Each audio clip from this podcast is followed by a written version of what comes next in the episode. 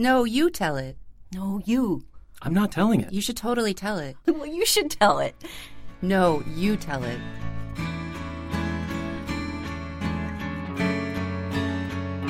No, You Tell It is a series that switches up the storytelling. So each performer writes a true life tale and then, switching with a partner, performs the other person's story, giving everyone involved the chance to share their own stories and experience someone else's. Was she my first diva? What else fell out of my vagina along with my kid? These kinds of questions are best tackled at a literary bar crawl. No You Tell It was thrilled to be part of the Queen's Book Festival's first ever Q-Borough Lit Crawl this spring. Ten of our alumni storytellers came back to trade true life tales with a new partner in one long, loud, fun night. Give a listen to leg two of the Lit Crawl as our own Mike Dressel swaps stories with Ellie Dunn, one half of the hilarious comedy music duo Mel and Elle, hosted by Erica Iverson. thing about these two stories is that these, unlike our other stories for the evening, these are new stories.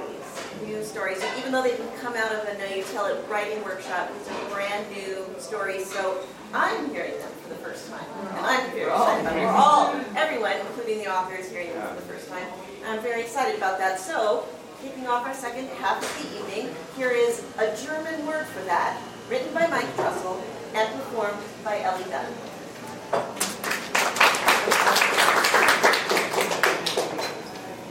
I took German during my first two years of high school. I'm not sure why, other than that at the time I didn't belong anywhere else. Spanish was for the underachievers, and I was still too much a goody goody. Russian and Japanese for the super overachievers. Mini Henry Kissingers, already envisioning careers in government or international finance. French was for sleepy eyed romantics who may have dabbled in the wearing of berets, but German? It was a clearinghouse for the rejects who had to fulfill their foreign language requirement.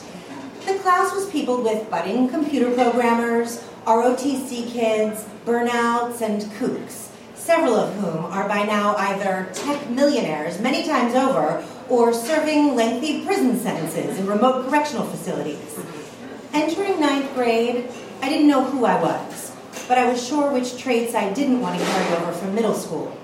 Scrawny kid with braces, first chair clarinet in the band, the lone occupant of his school bus bench reading his fantasy novels, a ready made target for the weakness seeking menace of bullies. The whole unruly assemblage was taught by Herr H., a man so square he was mathematical. He dressed a bit like a Christian missionary, starched shirts and sharply pressed khakis, tidy beard. He kept photos of his perfect nuclear family on his desk, and his idea of cutting loose on a Friday was to unpack his acoustic guitar and teach us folk songs. Kinderlieder. and during the holidays, carols, auf Deutsch natürlich, for Von Trapp family style sing alongs. I can still recall most of the lyrics to Sag mir, wo die Blumen sind and Stille Nacht. then there was my classmate. Let's call her Lily Darden. She was only a year or so older, but she seemed already a decade beyond me. Lest you think I'm about to introduce some manic pixie dream girl, the kind of teenage ingenue to feature in a certain type of YA novel, that naif that sets sensitive teen- teenage boys' hearts palpitating. Let me disabuse you of that notion. Lily did not embody that particular trope. She was tall and gangly, with long, solid arms and a snaggly smile. Because it was the early 90s and the 70s were retro fashionable, Lily dressed in bright thrift store polyester dresses, hot pink or neon green tights, and chunky black platform shoes. With her hair, always a little greasy looking, often pulled back tight, and her beaky nose, she was less pop punk Tinkerbell and more disco Elphaba. and to me, a shy, retiring 14 year old, she also looked like an alternative. Outside of German class, I'd see Lily in the sunny concrete corridors as I ate my brown bag lunch alone, with her garishly appointed outfits being loud and generally defiantly out of step. She would respond gruffly to any insult or taunt she heard, and she heard plenty. Or I'd catch a glimpse of her in the parking lot, surrounded by expensive BMWs and gleaming sports cars, behind the wheel of her hulking, rusted out, American made beast, the medicine blue heap that belched smoke and backfired several times before she could steer it off campus to get fast food for lunch.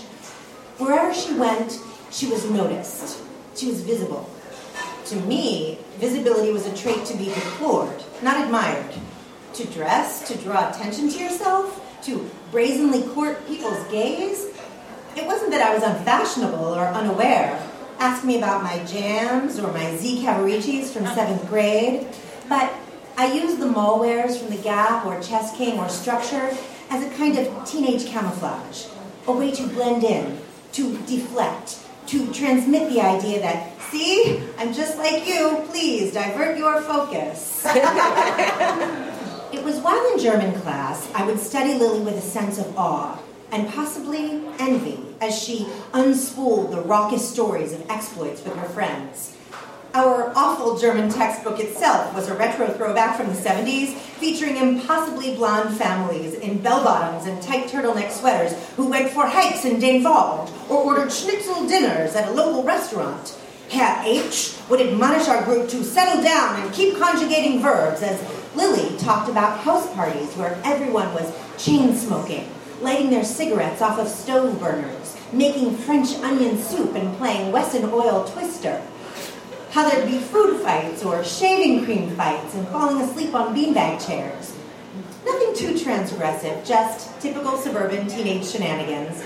Though it is a good indication of how sheltered I was, how thirsty for social interaction that those events left an impression on me. I never went, though. Had she extended an invitation, I'd have flushed and stammered my excuses. I can't even imagine asking my parents for a ride. But her descriptions were so enticing, I think they seeped into my dreams. I mean, at this point, I'd get to see a John Waters or Russ Myers movie or crack the spine of Armistead Maupin's Tales of the City, things I'd come to do shortly. Of the few CDs I owned, one was Milli Vanilli's album I purchased at Costco. In retrospect, Lily was maybe my first diva. Was she a camp figure? I didn't know from Bette or Judy, Mommy Dearest or Auntie Mame, Big and Little Edie Beale at that point in my life. I didn't have the vocabulary or context for such associations. Hadn't read Susan Sontag. Though with her louche looks, husky voice, smear of dark lipstick, kohl-rimmed eyes, and glitter, in an early decade, in an earlier decade, Lily might easily have ended up a Warhol superstar or a repertory player in John Waters' Dreamland Like all divas, it was partly smoke and mirrors, scrim and gauze, the screen to project onto. The mystique, the aura, is as much an invention of the audience, the admirer, as it is the object of interest. Maybe it wasn't authenticity, but guise, pose, artifice she offered. A way to work from the outside in, to fake it so real I was beyond fake, to borrow from a popular lyric of the day. After the requisite two years of language class, I chose not to continue on to German 3 and then German 4, despite Herr H's urging. I was getting into the theater. Another sanctum for the castaways and oddly shaped puzzle piece kids of high school. And the identity I was seeking was starting to become clearer. Or rather, I was trying on different ones, experimenting, learning that nothing need be fixed or rigid. It could morph a process of accumulation and accretion. In that crucible, I started to understand that if I controlled the presentation, focused the gaze in some way, then I gained a small measure of power. I believed that being invisible was safe, was preferable, when the opposite was true. It wasn't like I became cool, but I don't think that was ever the aim. I was still on the fringes.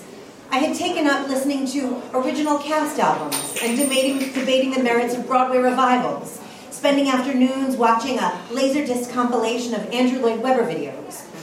I was also wearing thrift store cardigans, smoking menthol cigarettes, drinking bottomless cups of coffee at chain restaurants with the friends I was beginning to make. I stole a pair of bowling shoes and wore them to school frequently. I discovered the easy freedom that comes in a bottle of hair dye I cultivated an eye for kitsch. I hastily ditched Milli Vanilli for Portishead's Dummy and neo lounge music. I was not comfortable with myself yet, but I started becoming defiantly uncomfortable, learning to be seen on terms of my own devising. As I became more the participant and less the observer, Lily receded. It's easy to lose sight of someone in a sea of hundreds of students as you start to see yourself. Yet, she is always the person I immediately think of when I recall those early high school years. This ineffable, almost chimerical figure from the past. Is there a word for someone who helps you get in touch with your inner weirdo? An exemplar who appears in one's life to give permission, just by their very presence, that points the way to being colorful and unapologetic, encourages you to throw the party and make a mess, indicates that quiet desperation is never a cute look. Maybe try some thrift store tongs. I'm sure there's a word for that, and it's probably in German.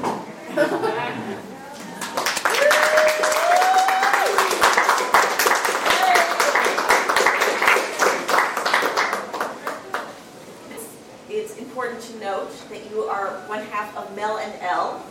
Yes. And your most recent amazing show, The Mommy Show. And and so uh, it's an amazing cabaret show. If you ever get a chance to see it, it's, it's worth seeing, uh, or, or whatever the next incarnation of Mel and Elle will be. But um, as a songwriter, what is what is how is being a songwriter different from this? And what is like what different parts of your brain do they exercise?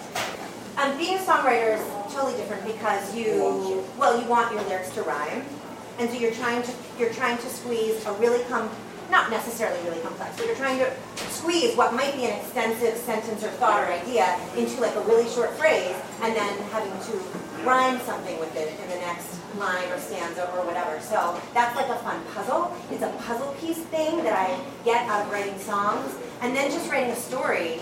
Um, you know, it's completely different because you have complete freedom to make it however you want to make it. So, but I, I actually, um, I think it's easier to write songs because because when you come up with the rhyme, you're like, that's done. Like I know that that's like the perfect rhyme. In a story, you can keep revising and revising forever, and I don't like doing it. So. well, uh, nevertheless, we're very glad that you did, that you wrote a new story for us. So, closing out this leg, we have one more leg to go after this one, but right for right now, here is Mom Friend, written by Ellie Dunn and read for us by Mike Dressel. Mom Friends. When I gave birth to my son, my personality fell out of my vagina. Down it slid onto the delivery room floor to be mopped up and disposed of with all the blood and bits of placenta. And now, as a result, I no longer have anything interesting to say. Before my kid was born, I had a really fun life with a great group of friends and some decent momentum as a comedy performer. I watched current television programs and listened to new music and had a good enough grasp of what was going on in the world to be able to discuss it. But now that I have a child, I spend all of my minutes keeping track of another person's food, sleep, piss, shit, cleanliness, and health, all while desperately trying to reclaim enough time to keep track of my own. it's all I can do. It's all I can think about. It's all I can talk about. And that is so fucking boring. you would think that being self aware enough to know that I'm boring might make me more interesting, but it doesn't. Whenever you ask me what's new, I panic. It's such a basic and pleasant way to start a conversation, but it fills me with anxiety. If my husband Josh asks about my day, I have tons to say. Our boy pooped today and he didn't even cry about it. Isn't that great? He ate some of his chicken and beans at lunch instead of just his fruit. Big progress. He learned the word chrysalis, but he pronounces it whiffleth. Isn't that cute? but you don't care about any of that. So what am I supposed to tell you? Things are great. Plugging right along. What's new with you? You will then tell me about that bitch at work who won't shut up about eating paleo, Or that amazing trip that you're planning to a remote Norwegian island to see the northern lights? Or how well endowed your latest one night stand is? And I will smile and nod and say things like, paleo, schmaleo, or take a lot of pictures for me, or really? This cock was that big? Shh. I don't have the same struggle with my mom friends. Mom friends are exactly what they sound like friends who are also moms, who ideally have children around the same age as mine so that we can compare milestones and exchange parenting tips and mostly commiserate. Since I live in New York City, it's best if these mom friends live within walking distance. So that when a blizzard lasts for three days and there is nowhere else to go, I can bundle up the kiddo for a five minute stroll to an apartment with a playmate and different toys and new exciting snacks like mac and cheese in the shape of horses and tractors. While the kids play, I can ramble on to my mom friend about sleep training, and she will never get bored. Mom friends are supportive because they also need support. And this symbiotic relationship is what gets us new mothers through the first few years without completely losing our minds. I don't mean to make you feel bad for not being my mom friend.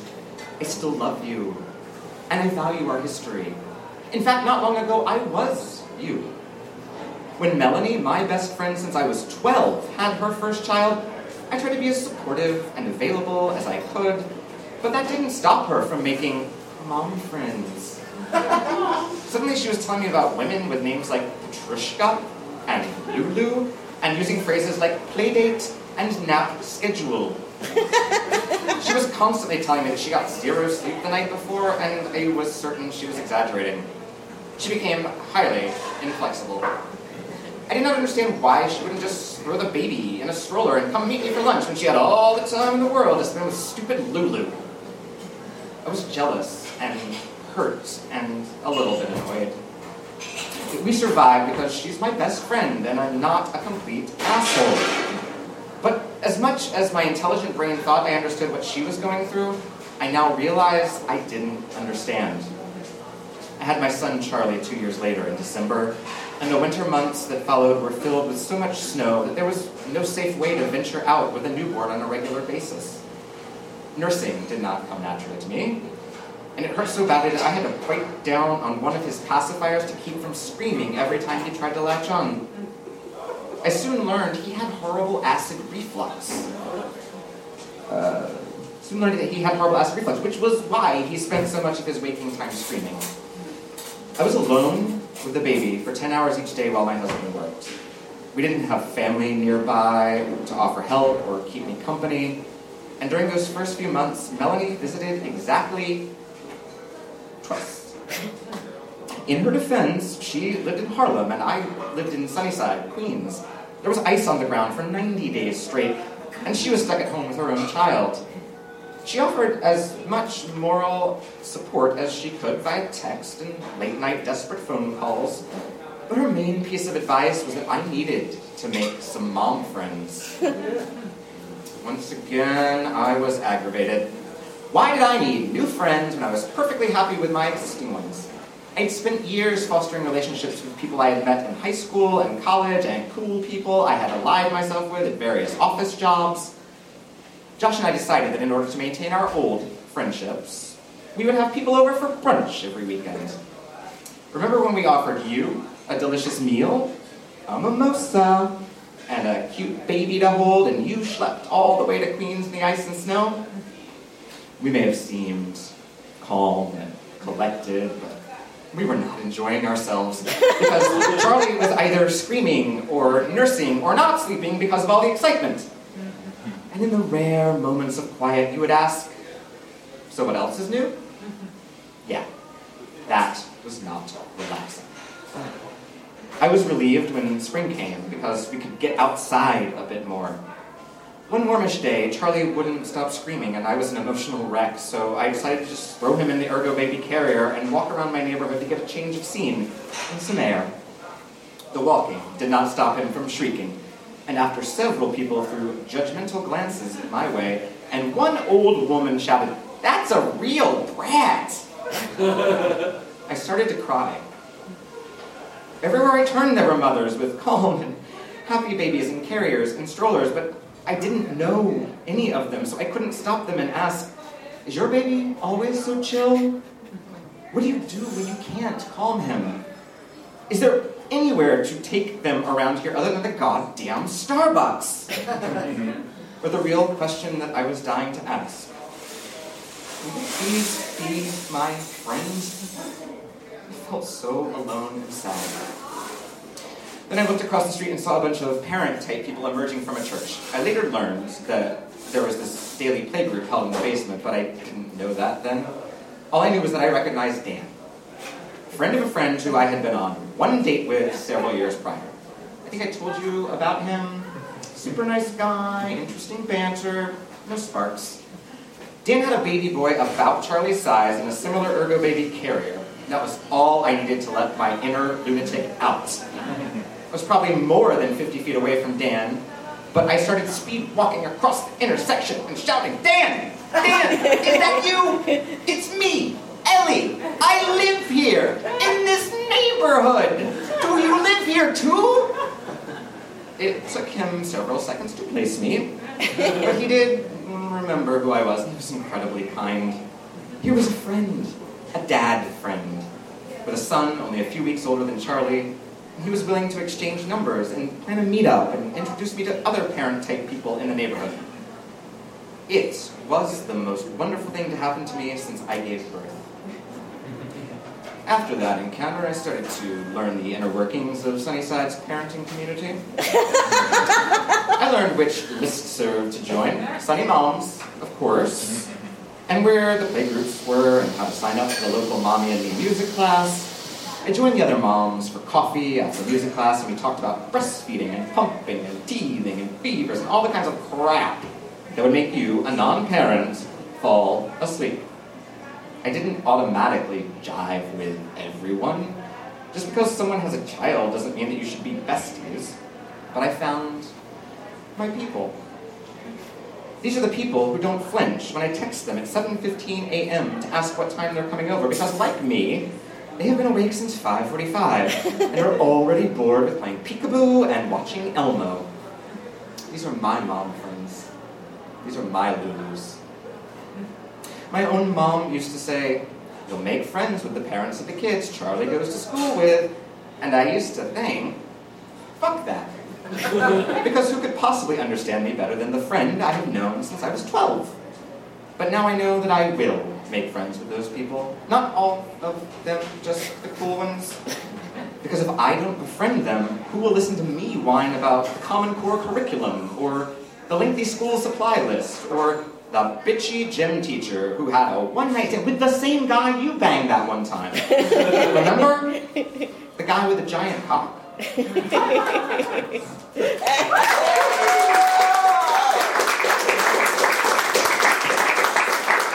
Talk about ending with a bang. So, um, we're going to take a. That's it. Thanks for joining us for this installment of No, You Tell It. Visit us on the web at noyoutellit.com.